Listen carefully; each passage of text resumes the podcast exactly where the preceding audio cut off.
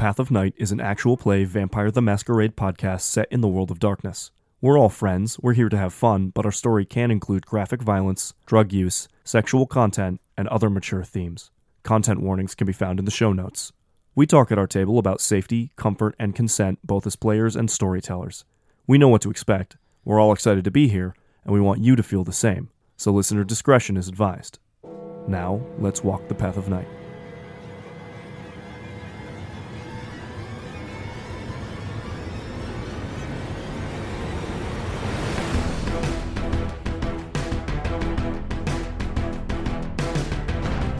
Last time, on Path of Night, the group finally escaped from the Chantry.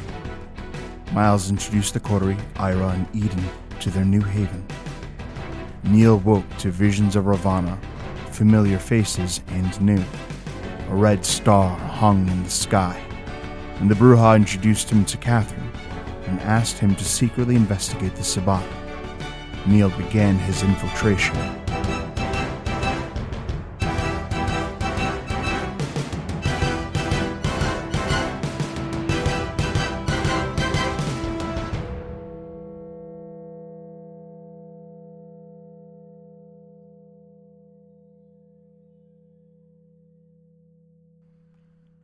Night falls. One at a time, the group of you become aware again of your surroundings and recall with vivid memory what took place just last night. Some of you have not found peace and a safe place for multiple nights at this point. I'm going to go around in a circle, and I want each of you to describe how you make your way to the den, the gathering place within this new haven, if you go at all.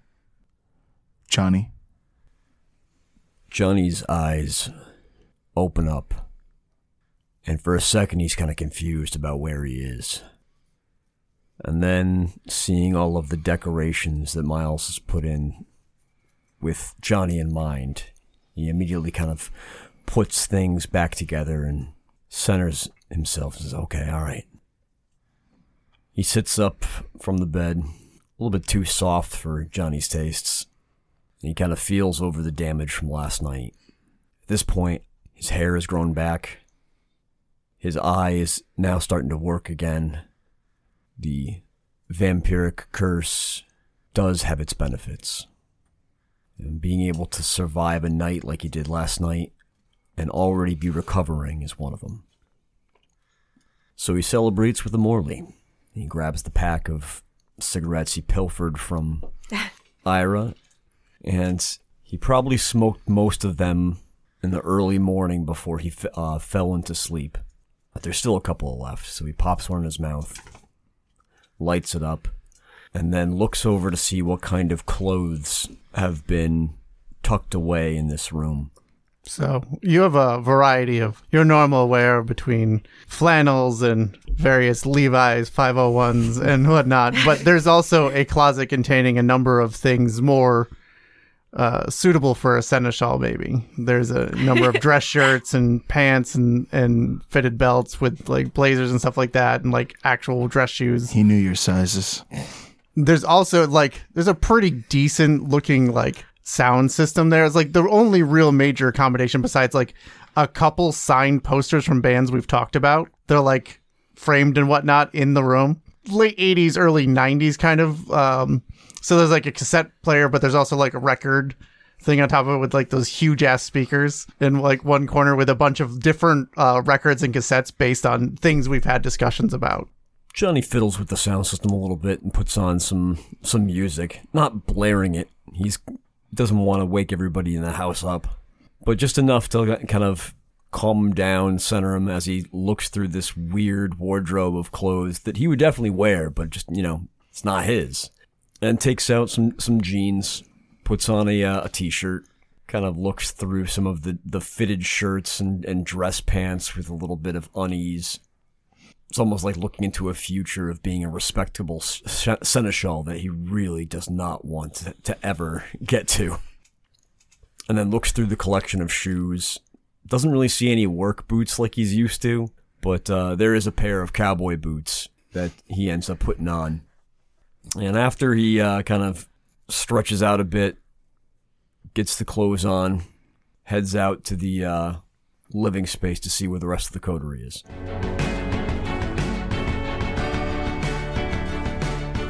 Kind of bed did Miles pick out for Wynn? Um, they all have about king size beds typically. Um, these rooms are not small. E- even the individual rooms are not small. So the the beds are huge. It's pretty normalish overall. Miles doesn't really think about the beds too much because we're not really around to experience them half most of the time. Well, Wynn is coming from pretty much she hasn't slept on something that's not an army cot or in the ground. So before she goes to bed, Wynn kind of walks around the circumference of the room, just taking it in, kind of instinctively learning the borders of her space. It's probably unnecessary at this point, but she does take a shower, noting how very weird the water feels hitting where her hair used to be, where her eyebrows used to be. And as she showers, she notices that the scrap of flannel from her dad's shirt that she's worn on her wrist for a while now was a casualty of the dragon fire. As she realizes that it's not there, she starts processing how close to the end she could have gotten. And it's probably a fair amount of time goes by that she just kind of stands in the shower thinking. And eventually she some noise in the house, maybe a heater kicking on, maybe a you know, just a fan somewhere. Maybe the smell of Johnny's cigarette smoke just brings her back out of her head. And she turns the water off and towels off, heads to bed. She doesn't really remember falling asleep. She just remembers that the this must be what luxury feels like to lie in a bed like this. And when she wakes up, there is just a a fountain of her hair in her face where it has regrown.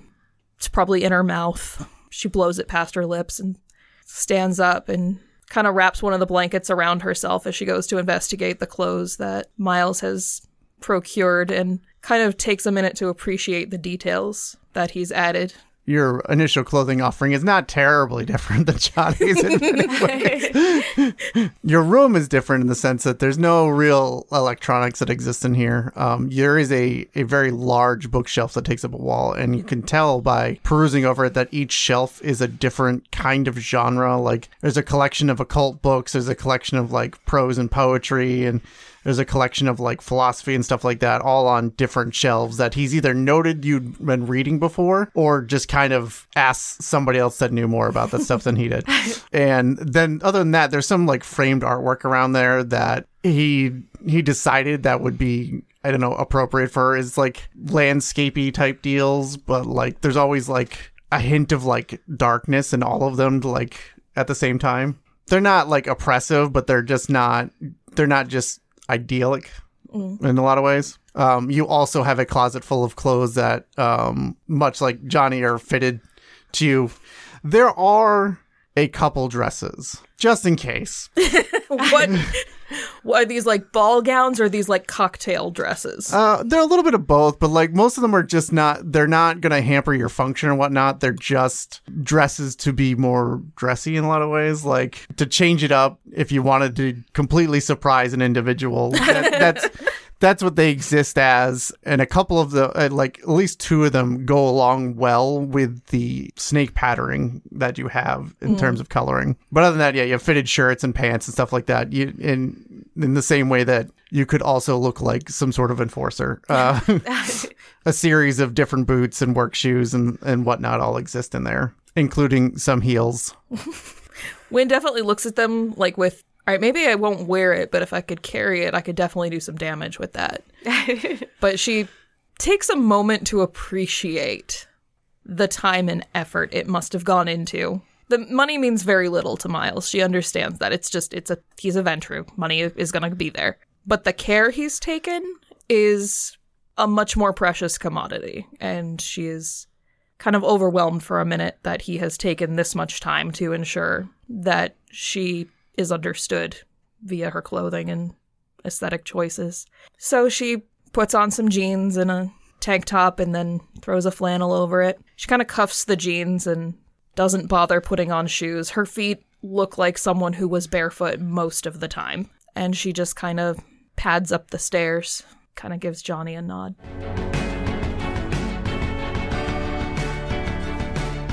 Britta.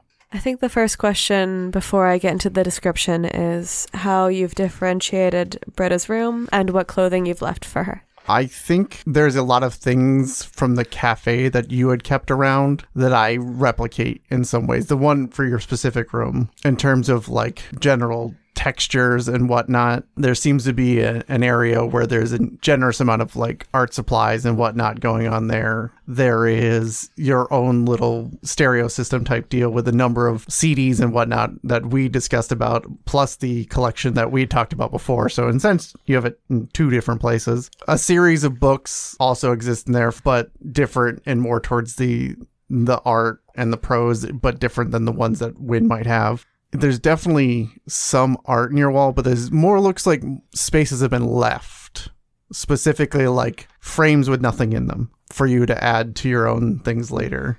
You have a variety of clothing that was existed previously when you lived with Miles, a number of things that can be used both business wear and whatnot. And you paid attention to some of the stuff you wore before, but you also were kind of chameleon esque in some ways. So like there's just a whole lot of variety for you to utilize, including a number of very, very expensive, very well tailored dresses and business suits if you wanted to go that way. You have a much larger selection of the nicer stuff than uh, Wynn and Johnny. It's almost like we're, we're, we're set in our ways, and they're kind of easy to predict. It's almost like you're giving her this like weird space that she can kind of grow into. Right. Also, like you're nice posing stuff. the question, how do you dress? You know? I mean, you also, unlike the other two, have an extensive makeup collection that you have access to. There's a lot more stuff per se in your room than theirs in a way. They're kind of a little bit more Spartan. On top of that, like you go into the bathroom and there's just a lot more stuff in the bathroom. Well, that's actually irrelevant because I think the the previous night, Britta would have taken a very long shower and basically tried to scrub her skin off. So, if there's a collection of products there, yep. uh, she would have spent a very long time getting every trace of any anything off of herself. Not that it would help; she would still feel like it's there. But after she took that shower and tried to feel clean and failed, she would have gone around the room and collected all the pillows off the bed, anything soft, the the comforter off of it, dragged it into the closet. In the closet, she would have grabbed the cheapest, softest thing that you've provided that she could wear, put it on, and set up this clean, very hidden away, very tight nest. Almost like she's trying to replicate the feeling of her sleeping bag, or like she's trying to hide from the world. And when she finally wakes up, hidden away in that closet in all the blankets and everything that she's put there, she doesn't she doesn't leave it. The coterie doesn't see her come out of her room.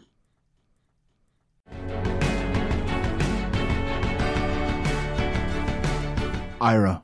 Ira wakes up in Miles's nice but unpersonalized, unadorned guest room the way that he fell asleep, which is sitting with his back against a wall in the corner of the room where he can see the doorway and the window. He fought sleep as hard as he could for as long as he could, but he is kindred and succumbed to the sun just like everybody else his mind filled with thoughts. He has never, in some ways, failed like this before. He has always managed to keep cover long enough to call a council of the Astors so that a perpetrator could be taken in. He has never outed himself before. Certainly not for some fucking kid. And he falls asleep with thoughts that at any second from somewhere in the astral plane. His head will fly from his shoulders, his blood will boil in his body, and he won't. He can stop it if he just stays awake. So when he wakes up the next evening, he is sort of awake with a start, back to the wall, still looking around, checking to make sure he's not dead. Hand going up to his face where his like jowls, his face had got pulled off into jowls. Like even though he healed it yesterday, it's still a reflex of snapping back from that panic about you know the uh, the perp got away and knows my ID to the horrors that were underneath the chantry, the feeling of his face getting pulled apart, uh, and then his hand goes down to his gut where most but not all of the damage from the chainsaw has been healed at this point. There's not like clothes in the guest room, Yeah, there's a variety of just generic stuff. sweats and a t-shirt kind of deal. Sweats and a t-shirt. There's some just like a couple different sizes of buttoned-up shirts, some jeans in various sizes. It's, it's pretty extensive, but nothing interesting. he gets up once he realizes he's not dead shakily looks around looks through the clothes in the drawers finds like a pair of jeans and a button-up shirt in his size takes his sneakers into the bathroom and like uses like a guest toothbrush to like clean them off make sure they look okay and puts those back on and heads out with like a purpose to where he's going. Like he has an idea of maybe this situation could still be salvaged and seems surprised to see Johnny and Wynn out in the den already and looks at Johnny and says, I'll be back in a minute. Um, I assume there's got to be a corner store near here. I'm going to get some smokes. Johnny nods and uh, pats down his pants um, and uh, reaches into his pocket and pulls out a couple of bills and says, "Mind give me a couple packs too?" Ira takes the money. Yeah, I'll um I'll be back. I appreciate everything that y'all are doing here, but I assume you folks want a, a minute amongst yourselves, so I'll I'll be back. Stay safe, Ira. You're not bad for a Tremere. Wynn kind of gives a begrudging nod to what Johnny says, but definitely gives Ira a no, but seriously, take care of yourself. He goes over to the counter, pulls like a little piece of paper and a pen, and writes a phone number on it, and then can't quite decide which of the two of you to give it to, and sort of just puts it down on the table in front of you, all folded up. If I don't come back in an hour or so, just uh, do me a favor and give this number a call. Tell them that uh, I went missing in New Haven. Are there gonna be follow up questions? Not for you. Okay. Wynn takes the number and folds it, puts it in her phone pocket, but she, I don't think she got her phone back from Miles yet. You are coming back though, right? I want to smoke, and I got your money, so That doesn't, we, we appreciate the times that we can talk to ourselves, but I'm pretty sure we all want to talk to you some more as well. I assume we all got questions, and there's a there's only a little bit of trust to go around. Uh, I have an idea on how maybe we could trust each other to all be on the level. All right, well, look go, forward to hearing about it. go get those smokes first. He nods, and there's like a hesitation before he opens the front door, almost like he expects someone to be there outside the front door, and then takes a breath, closes the door behind him, and walks out into the night.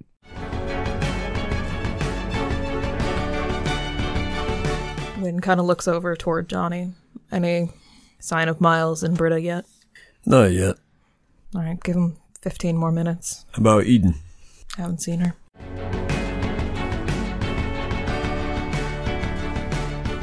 Miles, you wake up alone, just like you do much every night. And tonight, you are sunken into a massive, posh bed with silks and the most expensive, comfortable sleepwear you can afford. The house is quiet. You know, at least for the moment, the quarter you care for is safe. But something just doesn't feel right. Like a piece of you was left behind in the depths of that chantry. But you begin your ritual, you prepare for the evening, and as you do, what do you put on? I think it's more of a casual Miles look of just a button up shirt and a pair of slacks taken from various different colors. I think at this point he's gone with a very comfortable blue that is he was wore for a very long time. And he looks over at where the katana's stored and checks in on it a bit, but just kind of as with the first few moments tries to remember that things are going well currently for the most part and try to ground himself in that with all of the everything going on with the city and then the chantry, bad stuff happening out of nowhere, and then just that mental attack from something beyond comprehension that stripped him of every inclination that he was strong enough for the things to come. As you ponder it, it's as though it's made manifest. And in the mirror, you see your reflection lost in a sea of bone and flesh. And with like a buzzing sensation, you are snapped back to the point you're at, back into the room that you're in, your haven, and you are again staring at your image in the mirror. taking a few deeply unnecessary breaths at this point. He straightens himself out as best he can, smooths back his hair, and proceeds to go out and see what kind of trouble the coterie's gotten up to so far. Upon exiting the room, uh, almost right away, you see Wynn and Johnny. Wynn is sitting on the kitchen counter, her legs crossed, brushing her hair. A little lost, but easily comforted by the, the ritual of brushing her hair, which probably not commonly seen. She doesn't seem to do much with her hair other than braid it and keep it out of the way. She gives him a nod when he comes up. Johnny is fiddling with his Zippo lighter. Looks a little bit at unease because he's out of cigarettes at this point. How you doing, Miles? You look just like I feel. Miles returns, Wynn's nod, and gives a small smile at that from uh, Johnny. Rough night last night. I don't know if you guys got any of that, whatever attack that it did, but No, what are you talking about? Yeah, I I didn't get anything that wasn't very easy to see. it had some sort of psychic attack. Must have been directed. Johnny lowers his head a little bit and looks at you through past his brow and gives you a very cautious look. It got into your head. Um, completely and utterly, but it wasn't there to do things like Venture normally did. It was there to strip me of everything that I am. Wynn's brow kind of furrows, not in anger, but in concern. Okay, um, can you elaborate on that? I don't know a lot more, but it's not gone away with sleep. Let's put it that way. There is a a wearing at my core. Some of the worst things that kindred do to one another has nothing to do with claws or fangs. Considering you had a demon make a nest in your head, the fact that this thing wore away your core does not sound good. Well, the demon and I had an agreement. Sure, you did. This thing was out to destroy. I get the sense that over enough time I can build it back, but it was it's essentially a very deep wound. Is there anything we can do to help? I'm unaware if you've gotten anything else in terms of repairing mind or possibly souls. Not so much, but what I can tell you is that that thing was a predator, and predators hit people that can do them harm. And he saw you as someone who could really do damage if he hit you with something like that. So, fuck him. I think it may have been for the best.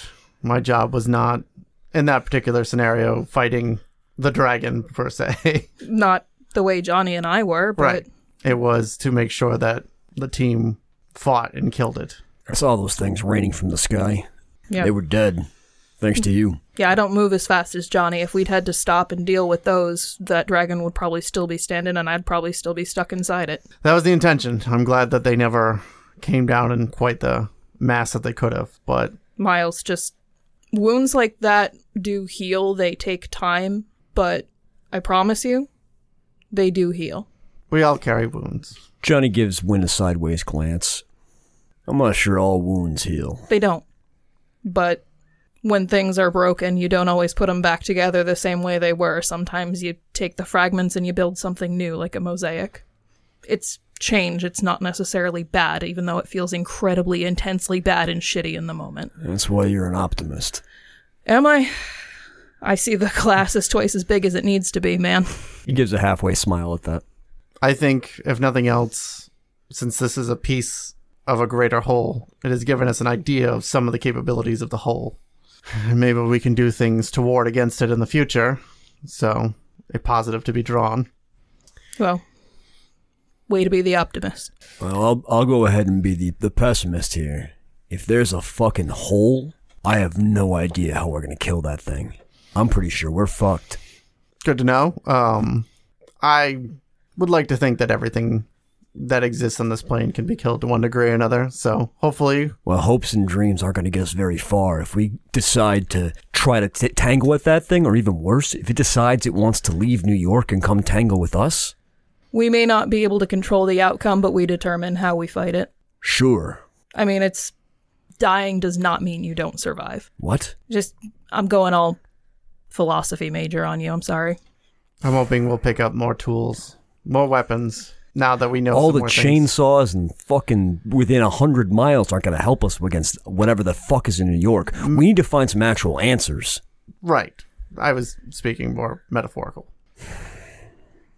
So who's going down to get Britta? I was about to ask if she had been out yet. No. Uh, Ira went out on a cigarette run, but Britta and Eden have yet to be seen.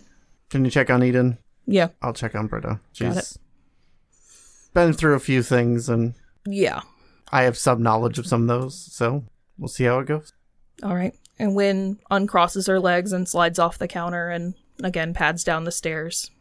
Miles nods his head towards Johnny and moves towards the room that he had uh, made up for Britta.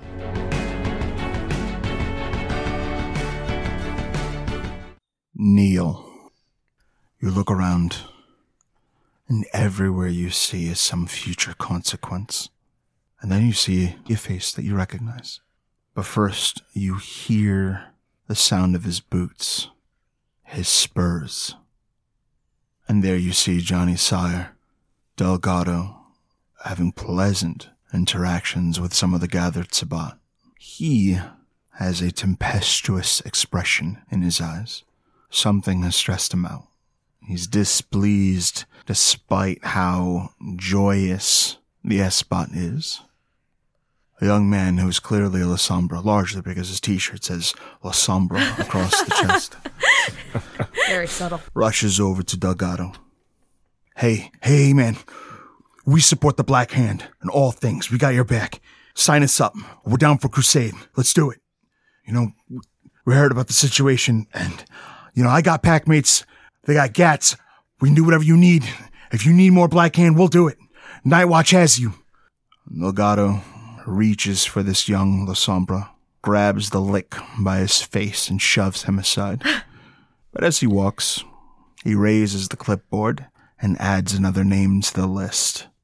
Neil has seen Delgado in person, has annoyed Delgado in person, and wants to get nowhere near this man. He's still not completely clear what Black Hand means. I mean, there was a time when, based on what Johnny said, he thought Delgado was the Black Hand. That was just who that was. And then with everything with Britta and the explanations later, he's not clear, but it's definitely something. And he has a clipboard. And that kid, the the member of the Night Watch, said he would join the crusade, wanted to fight, and Delgado looks annoyed like something is I don't know, holding up the crusade. So what he's going to do is peel off and skulk through this gathering and hope to fucking God not to get caught. And he's going to try and follow Delgado to listen to other conversations that's going on with this man and to see if he can the list because one of the things he needs to find is who's coming which packs are going to fight in the crusade As you follow the Delgado, there are other Sabbat that approach. All of them.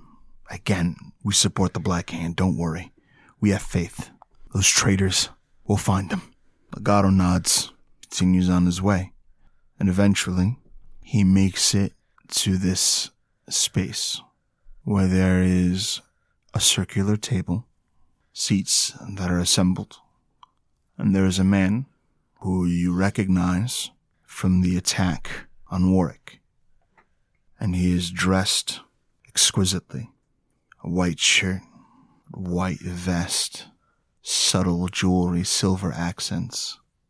Sort of like how the women before were all dressed bright and stood out in this this sea of gothic black outfits. He is clad in white, his hair slicked back, has a widow's peaks and facial hair, eyes that are almost all black. And Delgado bows his head to him. As the man turns, you see the subtle signs of a sunburn on the side of his cheek. Some remnant from whenever he was embraced. Cardinal, Delgado says to him, I have some updates regarding Connecticut. I've also got a list of volunteers for Crusade. What else do you need? Polonia nods, pleased. An ally from North is coming to meet with us. I want no interruptions. I want it made clear that the turncoats who fled the Black Hand and ventured to Alamut are not seen as weakness on our part. These are the final stages, with the omens that hang in the sky.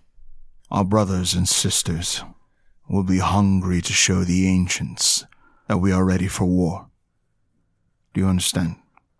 Delgado nods. Understood. Who is the guest? The cardinal takes an unnecessary breath. The sister of the brutes, Dark Selena. I'll get refreshments. Delgado turns and starts marching all the way back towards the blood feast. Do you continue to follow Delgado? That feels like the right response. Whoa. Did he leave the list or does he still have it? I'm have so it? first I'm looking at the clipboard, The clipboard is left on the table. But I have to get closer to the Apologies. table Yes, he, and he leaves to, the clipboard on the table and then heads back. but I have to sort of float closer to the table to get a look at it. Yes, you do. For a second, Neil is frozen in indecision. Not for the first time in his life, but based on the things he's been trying to do and where he's at, he is going to try and look at that list at the clipboard. Under the reasoning that if Delgado has been walking around and he's ready to present this list to Polonia, then it's, if not a final list, then at least reasonably well rounded. So we'll give him a decent idea of the number or types of packs that are coming. And he's going to try and get a little closer. I didn't get like a sense of when this Dark Selena is going to be coming, just that Polonia doesn't want to be interrupted. Correct. Okay. That sounds bad. Don't know if I want to be in the room for that shit. So I'm going to uh, try and approach the table just to get a peek at the list and kind of linger near Polonia for a second. Delgado has a presence. I feel like if I need to find him again, I probably can. As you approach, you become keenly aware that there are powers here that can see into the astral plane, and I need a stealth check. I will be spending one of those auspicious willpower. Six successes. Ten successes. Fuck you. You make your way to the list. The cardinal sits and seems to take his time preparing a cigar, enjoying the cacophony of Sabbat that fill this place. And you start to read from a list. The first you see is Children of the Crone. There is an addendum added. It would appear that Delgado suspects that they are Baharists, sees reason to bring them anyway. As many boots on the ground as they can get is what they want. Another is the Wrecking Crew. Another, Deliverance of the Unworthy. Another is written Noctis Regum. The list goes on.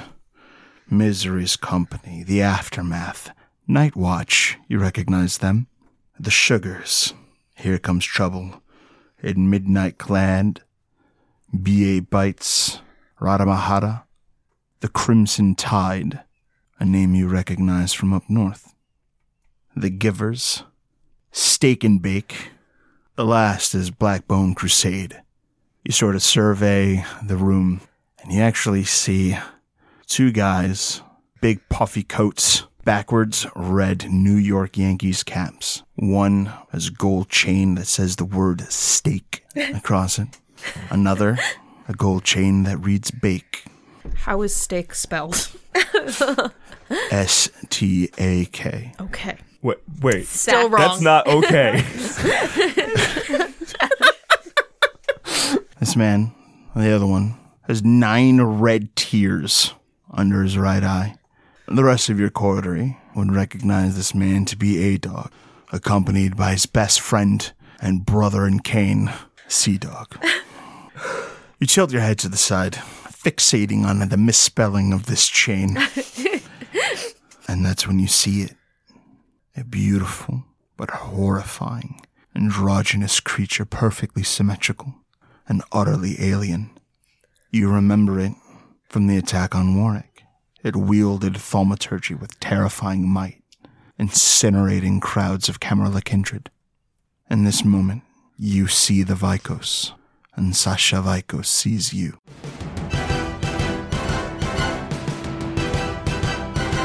Finding the door closed, he knocks.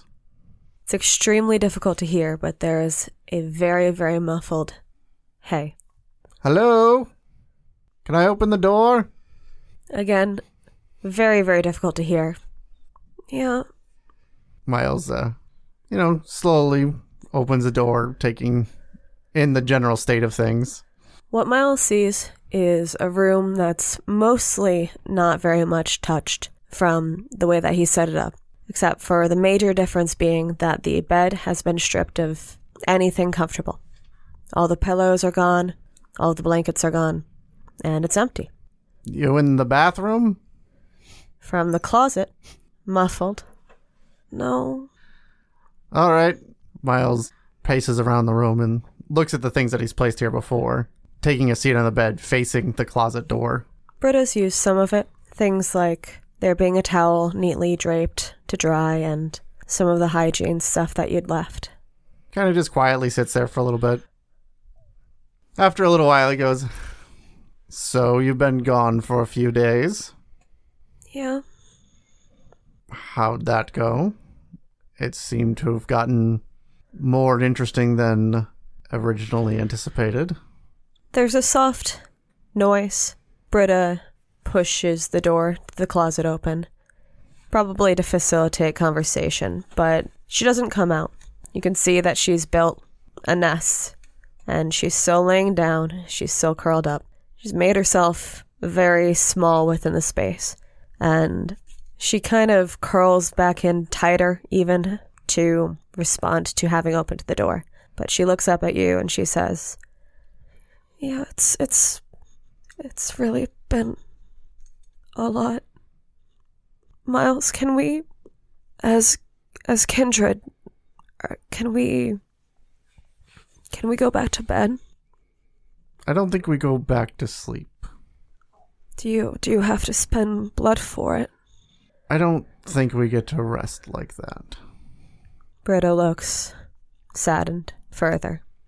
I'm not done it a lot myself. I find I am the opposite. I keep myself occupied and busy instead. Britta chews on a response. She's trying to think of something to say, but that usual conversational skill for her, it doesn't seem as present. Do you want to go over the general events? We're not really sure what happened to you after the attack on the abbot. I mean, I guess everyone should. There's so much I have to tell everyone, and there's so much we have to do, and Always. There's always a hundred things to do. I just. I feel like I make all of it worse. And I dragged you guys into me making it all worse. And I don't know how to keep on handling it. I'm not sure what you think you've made worse. You guys wouldn't have been in that chantry without me. I don't think we would have had a chance in the Chantry without you, but I think we may have ended up there regardless. Reese had called for us, and Reese was in a bad way. Britta closes her eyes once more, like she is testing whether the idea is correct that she couldn't go back to sleep. But after a few moments of frustration, there's a rustle as she sits herself up. Her hair's little mussed up in the way of someone who's gone to bed with it wet, and she looks like she's picked out just the cheapest, most comfortable things you've bought slouchy sweatshirt, sweatpants, that kind of thing. And even though you're more casual, did you still kind of put yourself together? Is your hair brushed nicely or I mean, I'm still me, so yes. Casual miles is like a 12 for anybody else, right? It's pretty rare. You've seen Britta in various odd forms of disarray, but she just she doesn't seem to have it in her to fix her hair or that kind of thing. He kind of nods. There's not a lot that needs to be done for most of us in the next few days, at least. There's some stuff that I should probably do as quick as possible, but you're you're right. I I I have to go over everything. Um, I think I I think I'm gonna have to probably make a list. A list. There's been like really like like a lot. Yeah, it seems like it. You left with Pendragon and came back with interesting friends. And somewhere along the line, Neil has vanished. Have you in this room provided Britta with a landline? I don't see why not. At the mention of Neil, Britta makes herself stand up. And she shuffles over to the landline you've gotten, tries to dial Neil's number. It rings and rings. And then there is an answer. Hello? Neil's phone speaking. You hear Weathers. W- we- Weathers? Yeah. Is Neil okay? Mm, hmm. kind of makes a sound. Is that Britta? Is that you? Yeah, sorry.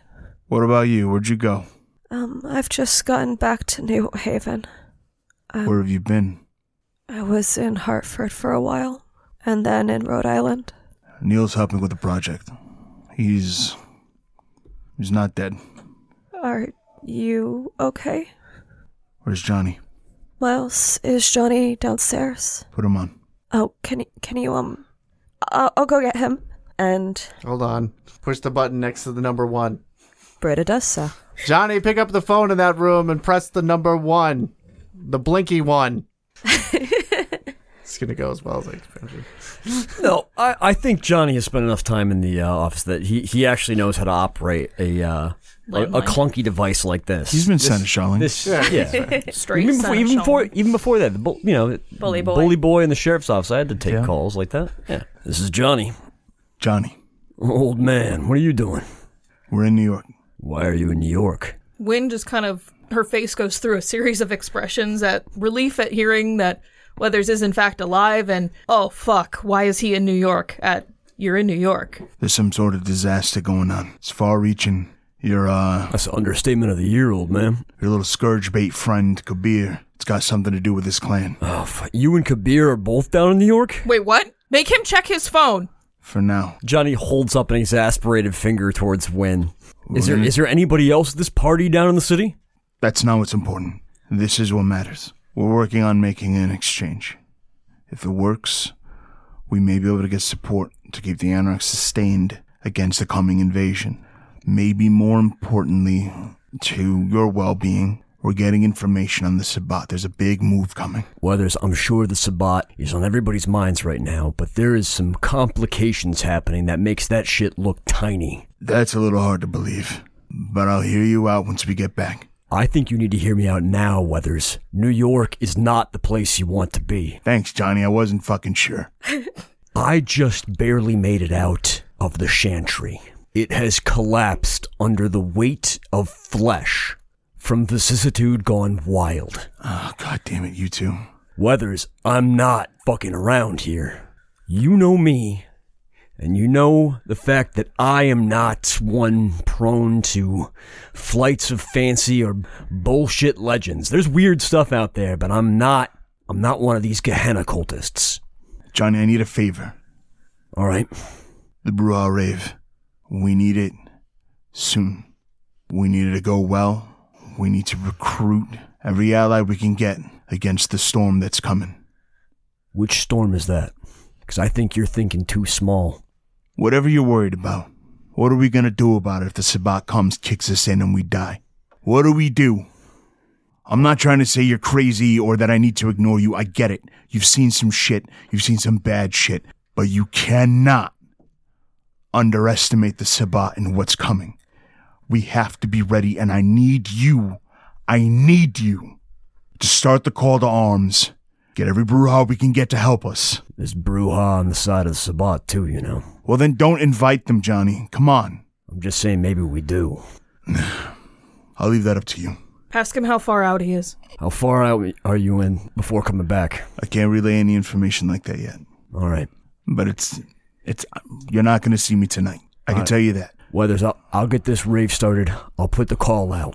I'll do you that favor. I'll do that solid. You just do me one favor. If what we saw up here is as bad as I think, it came from New York. You're talking about the Zantosa thing. Yeah. I might have something for you. He hangs up. Like it's a very like sudden. almost as if he didn't hang up. Uh, it's a little difficult to tell. You know that it was not like it was not a natural end to a conversation. Johnny takes a few moments, puts the phone down, shoots a look at, at Wynn. I'm sorry I kept you out of that. I know Kabir is.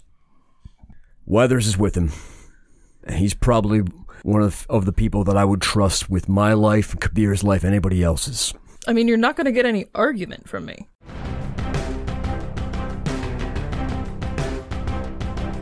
Once she hangs up the phone and the line is transferred out to Johnny. Good news, it seems. Yeah, um, Weather says he has Neil. All right. Didn't really get a lot more information than that. Seemed like they were doing something dangerous, but Well, it's good to know that he's alive. yeah, Hoping he'll have something to tell us when he comes back. yeah, So, did he find you?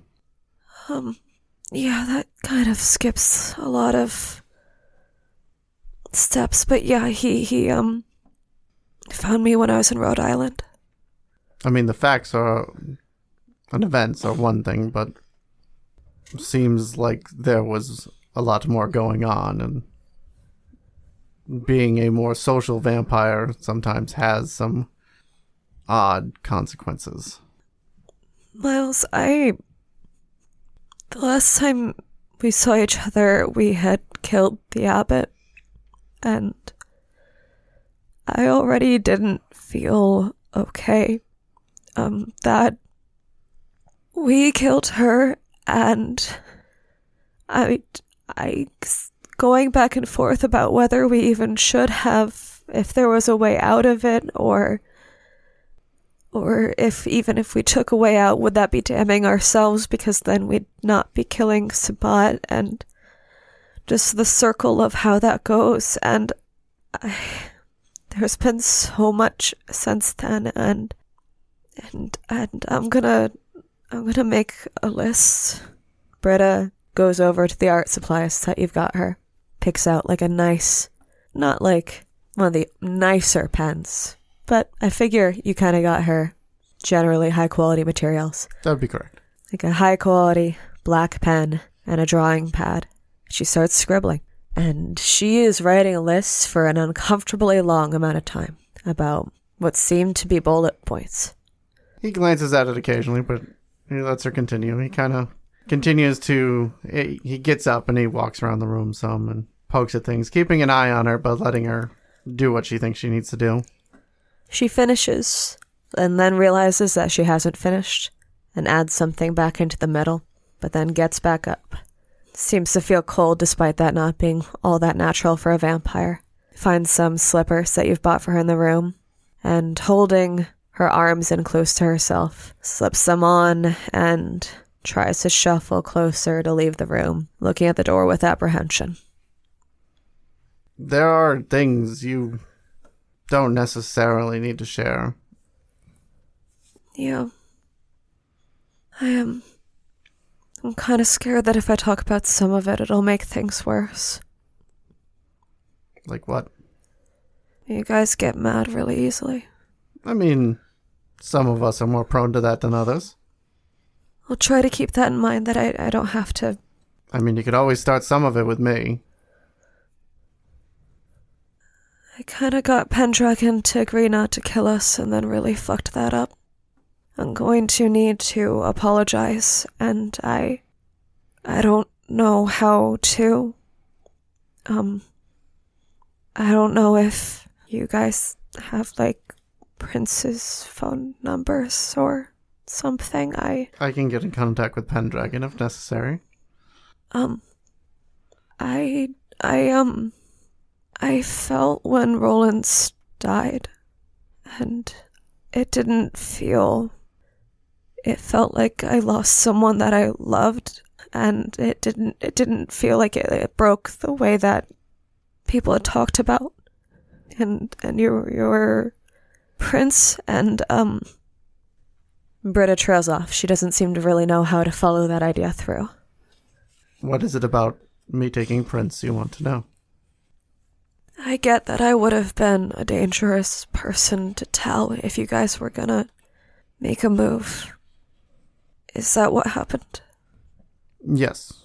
We had to keep you out of the loop because of the effects of the blood bond. That could have gotten me hurt too.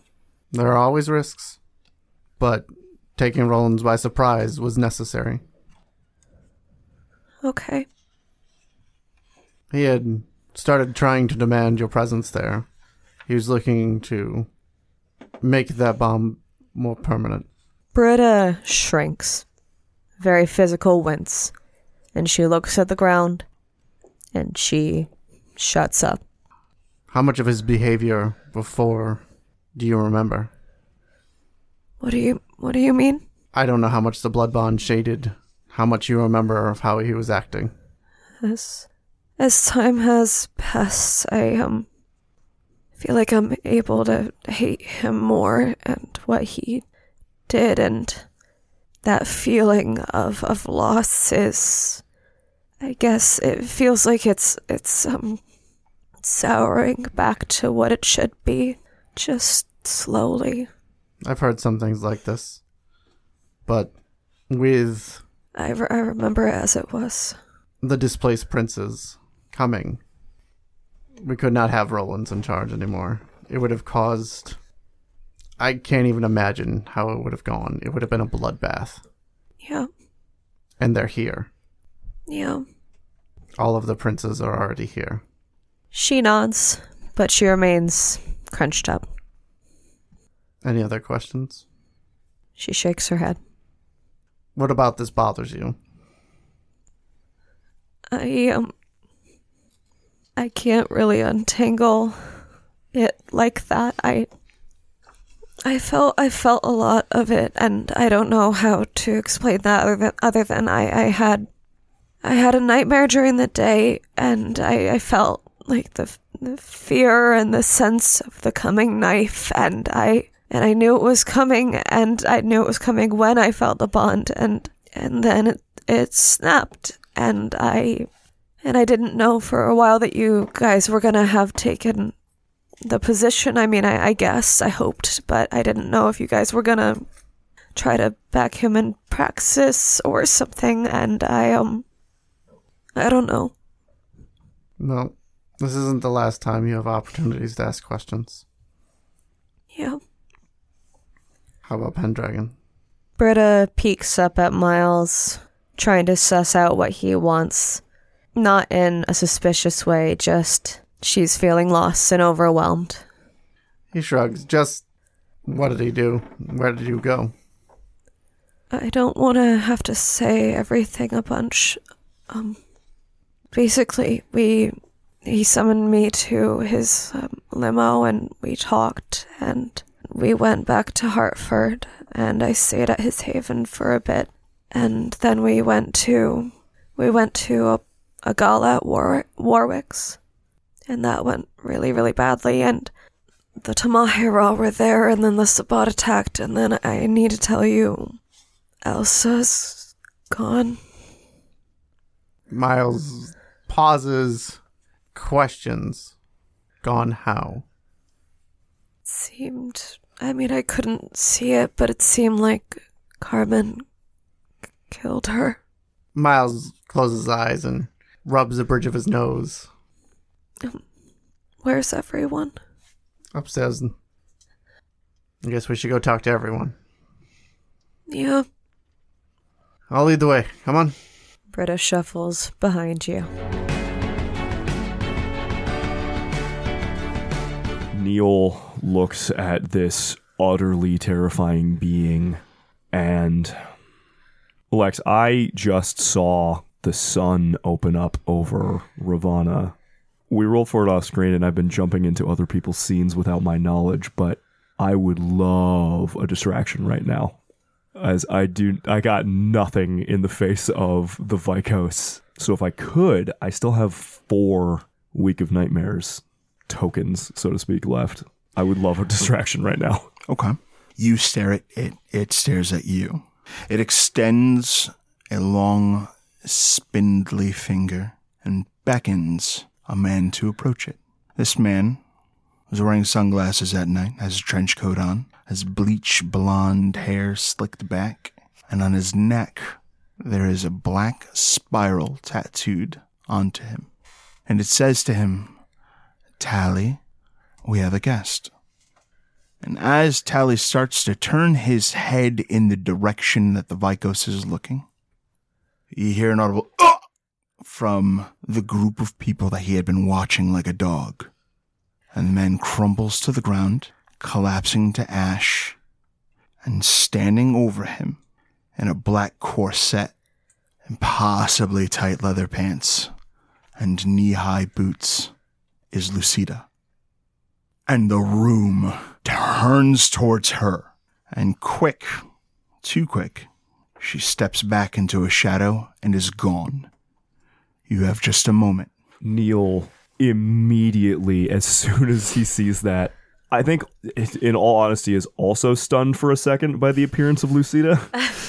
but serendipity being what it was, maybe is a half second quicker to get his shit together. And in that split second, Neil flees the room away from the Vykos and whatever Tully is and just goes back into the horror show of this, you know, blood feast. And then for a moment wants to just say, okay, I've got enough. I've got enough. I don't want to do this anymore and flee back to his body, but looks around and decides to stay to get a little bit more, to sate a little more curiosity. Flees into the crowd, sort of. If you could just see him in the astral realm, it would look ridiculous because he's like ducking behind cover and like running back and forth, hiding in the crowd that doesn't exist where he exists. But is doing all of these like you can't catch me maneuvers to hide and then like jumps basically into a room through a door to hide out so he can linger a few moments longer just to make sure he knows and can see what the Sabbat is up to. Hoping that he has lost the attention of the Vykos with the appearance of Lucita. Well, roll me a stealth check. I will uh, absolutely be spending my second auspicious willpower on this. Understood. And with my does my lurking spec apply? It does. Well, with my lurking spec, that is 10 successes. You find a spot to hide, and you wait, and you back in looking around, and there's one more familiar face. She's very well dressed and carries her sword with her, but you recognize the ductus of the killing spree, conducting a minor meeting. And she is speaking to a mortal, someone who lives and breathes and is dressed in you know, a little jacket, black cargo pants, way too baggy, and has like a little chain that goes from like their front pocket and hangs and loops around to their back pocket. And he says to her, There are cracks in the armor that have been found so far. The prince is a Diablerist. The moment this reaches his sire's ears, he will be obligated to destroy him. The moment this reaches the ears of the runaway kindred, they will burn the city to the ground to replace him. It provides the necessary window. She shifts in her seat, pleased. A Diablerist. He nods. He devoured the prince, took his place, seized power. She kind of smiles Impressive. What do you want done? She tilts her head from side to side. My sire is conducting a meeting. When he is finished, this information will be brought to him, and he will utilize it for the crusade. For now, continue monitoring the domain, succeed, and you shall serve as the Bishop of New Haven. From where I'm standing, I can see both these people, right? You can. Are they the only two here having this discussion? Yes, they are. You said this is clearly a mortal man, like breathing and stuff. I have a weirdly paranoid thought right now. Can I use aura perception to see if this is somebody riding around inside a ghoul suit, or is Yes, this a, you can. I actually don't think that's paranoid. No, We were all having that same thought. yep. that was a group paranoia. nine successes? You do not possess enough aspects to see the aura. However, is that not answer enough?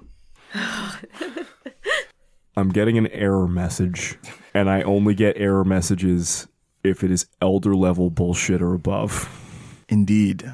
Neil, from his hidden location, just stares between Carmen and whoever the fuck this is. Someone from New Haven who is working with the Sabbat, who not only knows the domain, but knows. I mean, this is the first time I've heard, I think, that the current Prince of New Haven is a Diablerist. It is. Rollins is a Diablerist? Do you even know that he's actually Prince yet? No. I don't know that he succeeded, but we did talk and it ended off with a good luck on your praxis. So that's a tomorrow night problem. There's chaos happening outside as people are scrambling, chasing Lucita, trying to be the one who took down Lucita. And the door starts to open. Carmen leaps onto the mortal, sinking her fangs into his throat, and just starts feeding. The door opens, and it is the Vykos. What is this? Carmen looks up. Feeding. What do you do? Neil, uh, as has like a weird moment of wanting to do something to to lash out at Carmen specifically at this like woman who has consistently terrorized him, and then immediately thinks better of it, and will just flee. And now that he's not trying to look around for things, needs to get this back unseen, is no longer willing to push his luck. And Lex, I'm going to immediately follow my thread as fast as I can back to my body. You flee, in an instant, you are back to your body, which is in a car, peeling out as Weathers attempts to drive the group of you to safety.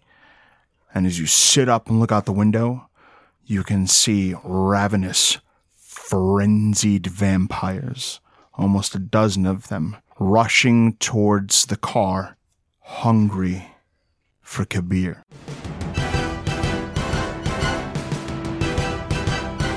Ira, you've been walking the streets of New Haven alone for a bit now. And you keep seeing people walk by, minding their business, having no idea just how close this city just came to who knows what. And it isn't long. Walk in the main strip that you come to a gas station, not too far off from a stop and shop. And at the gas station, right outside, are three payphones lined up side by side. Every time one of those people walks by, Ira has that sort of internal you don't even know you almost died or worse thought and he also has that paranoid like is this really it? Are you really you? Is somebody he's got that energy of someone who's expecting to get jumped at any minute.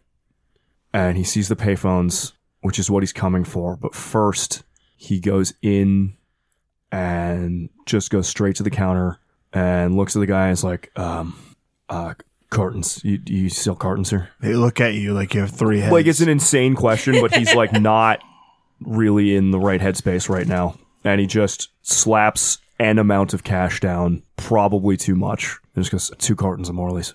so that gonna be menthol, non menthol. Just no, non-menthol. oh, okay. Morley 27s.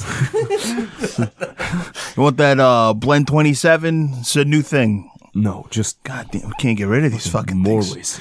And He get he pulls up a carton. It's gonna cost you forty. Uh, Ira looks at the cash, he slaps down, and then like takes them back off until there's just like two twenties left down there. You uh you wanna grab some scratches too? Could be your lucky day. No, and he just picks up the cartons and like walks back out. As you head back out, you've been in your own head this whole time. But you start to notice more and more people are just kind of like, What? Do you see that? Do you see that? And they look to the sky, and there you see a baleful red star looming over the world. Ira, with his naked eye, no heightened senses, just stares at this thing probably longer than he means to. And just thoughts of the things that Merlinda told him about, like, oh yeah, we're planning to bail on the apocalypse. Asterisk, the, aposter- the apocalypse is real. Uh, thinking about Dampier and the last daughter of Eve thinking about all the cultists and people who said shit inside Clan Tremere that he has snuffed out over the last many years, and this red star in the sky and what all that means.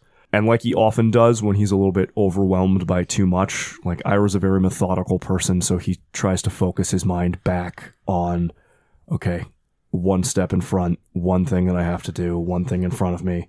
And he focuses his mind back on Reese as if like okay if i can just take care of this job then i can start to worry about the bigger things and he while everybody else is still looking up at the sky and distracted or in their own little worlds he goes over to that bank of three payphones and he takes the one that's furthest down the wall like most away from the street picks the phone off the receiver and reaches into an inner pocket and pulls out basically what looks like a little metal like washer and around the outside are little arcane like hermetic runes hermetic uh, symbols that are inscribed onto it. And instead of putting a quarter in the machine, he drops in the slug and then dials a number he has committed to memory. Upon dialing, the call tone from the phone has like a series of beeps and clicking noises and behaves unusually. And after moments of this, you hear a crystal clear voice on the other side. Uh, a princess. We were just discussing you, you hear Merlinda say. When I call the Astor line through this little phone ritual, usually, do I get the inner council or do I get the Astors usually? Is it So- unusual that Merlinda's picking up the phone? Usually, uh, it is an astor that answers on the other end. However, these astors do work under Merlinda. Yeah, So it is something that she has access to. She sees the calls when they come in. makes sense. She's more than able to. I, I wasn't questioning ability, herself. just how often does like the boss answer when you call You don't company line? often hear from Merlinda. Hello, counselor. It is an unexpected pleasure for you to pick up the call. I was just calling to give a report to hopefully convene a council of Astors. Well, I was actually just reviewing a report to me that was forwarded by Pontifex Diamond, written by the newly minted Lord Reese. It speaks of you quite favorably. Lord Reese's report Yes, speaks of me favorably. I am to understand that the situation in New England has been cleaned up. The blowback from the Camarilla, uh, you're already in a position to mitigate. And additionally, you have acquired an object that we have a vested interest in maintaining. So, arrangements will be made for you to fly out to Dallas tonight, and we will be discussing a promotion that is due to you. Ira is silent for a very long time. Unclear. I have no idea if Merlinda can see me right now. Probably not, but with the council, you never know. His face is set in stone and his mind is racing. Congratulations, Regent. He's again quiet way longer than he should be. Thank you, counselor. Your silence is indicative of questions. Might I be able to read the report? I was calling to make one myself. I like to be thorough, so I am Oh. surprised that one was sent so quickly without my awareness. Yes, of course. And Lord Reese submitted the report last night before dawn. Now, what is your report? Ira has been having a total crisis of faith, mm-hmm. obviously, within Indeed. Clan Tremere. And while it may be an extremely stupid move, I think the honest answer is that he answers honestly. Because despite the fact that he has no reason to have any trust in the system right now, he is who he is, and I think still somewhat trusts that, like, well, if the truth comes out, the system will understand that. And so he breathes for a second, It was going to be my recommendation that a council of the Astors be convened to discuss Re- um, Lord Reese. Go on. It was my understanding that there were several facets of the code that were broken in both spirit and letter by Lord Reese in his actions here. That many are dead of our clan because of his actions and negligence, and that the masquerade as a whole and the entirety of this region were jeopardized because of a lack of oversight, I would say, based on what I have observed, and that the Camarilla as a whole would not take kindly to it. That he is going to be in contact with an individual who I understand the Lord's records when it comes to the things that happened in Salem, and that one Zechariah Slain was deemed responsible, and that he was properly commended for dealing with the one responsible, but I have evidence that suggests the regent, the lord, knew that Zacharias Lane was still at large, was perhaps aware of his ties to this particular area, and was going to seek him out. That they are enemies, and yet previous accolades and records may not be as truthful as one might expect. These are grave accusations. Uh, you are prepared to make presentation to the Astor Council? I was. Very well. Collect the last daughter of Eve. The two of you will have your flight sent from Logan Airport, and we will speak when you arrive. Yes, counselor. Well done. She disconnects. Ira just holds the phone in his hand for a while in the dark and then hangs up the phone and hits the like coin return button and pulls the little arcane slug back out of the slot. And head full of thoughts turns on his heel and starts walking back towards Miles's haven where the last daughter of Eve is. Path of Night is a Vampire the Masquerade podcast set in the world of darkness. Britta Ashcroft the Toreador was played by Rebecca Steigelfest. Johnny Saxon the Brujah was played by Garrett Gabbey. Miles Davenport the Ventrue was played by Tim Davis. Neil Foster the Malkavian was played by Rob Muirhead. Wynn Cabot the Gangrel was played by Erika Webb. Your storyteller was Lex Lopez. Recording by Rebecca Steigelfest. This episode edited by Rob Muirhead. The music used in this episode was composed for Path of Night by Brian Matolius. Find him online at brianmatolius.com. Path of Night uses the 20th anniversary edition of Vampire the Masquerade with a few limited house rules. Vampire the Masquerade and the World of Darkness are owned by Paradox Interactive. Make sure to subscribe to us on Spotify, Apple Podcasts, or wherever you get your podcasts. We can be found on YouTube at youtube.com slash at Path of Night. You can help support the show on ko-fi.com slash Path of Night. Find us on twitter.com slash Path of Night Pod, on facebook.com slash Path of Night Podcasts, or email us at pathofnightpodcasts at gmail.com. See you next time, Kindred.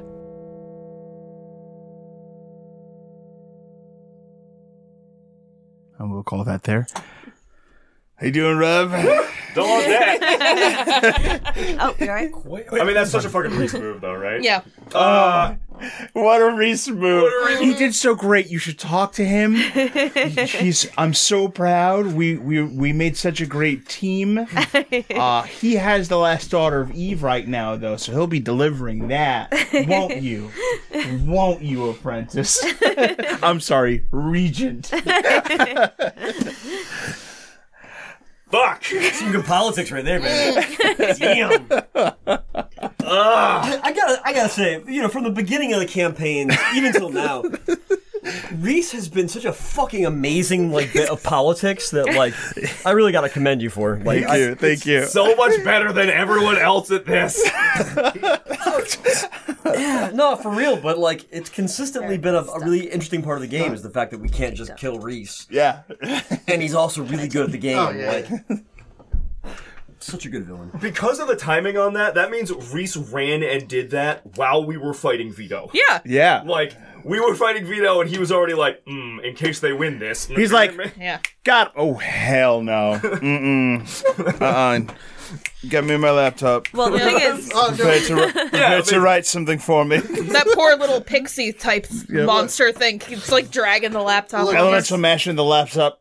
He saw what Write you what I did. say. Dual thought and elemental mastery because he's a fucking hunter pecker. Like, Oh yeah, you know he's. Look, he saw what you did, and he's like, what you say? "Oh no, I need to do something now because those motherfuckers will kill me." Oh yeah, and it, his his solution can't be magic. yeah. Yeah. So he's like, okay, okay, all right, new guy. hunt and peck. Where have you ever? I don't You know. look for you hunt for the key, you pack the key. F, You hunt for the key, Oh. you pack the key. You hunt for the key, you pack the Hunt and peck. Ah, okay. How is it that my fucking Malkavian, who's in the back of a car in a hostile city, is in a less precarious scenario? Nice knowing you. I Ira. got a promotion. So what do you For a you're gonna minute. do? So did fucking Reese, that asshole. I don't know. Lord Reese, asshole. I'm back, bitch.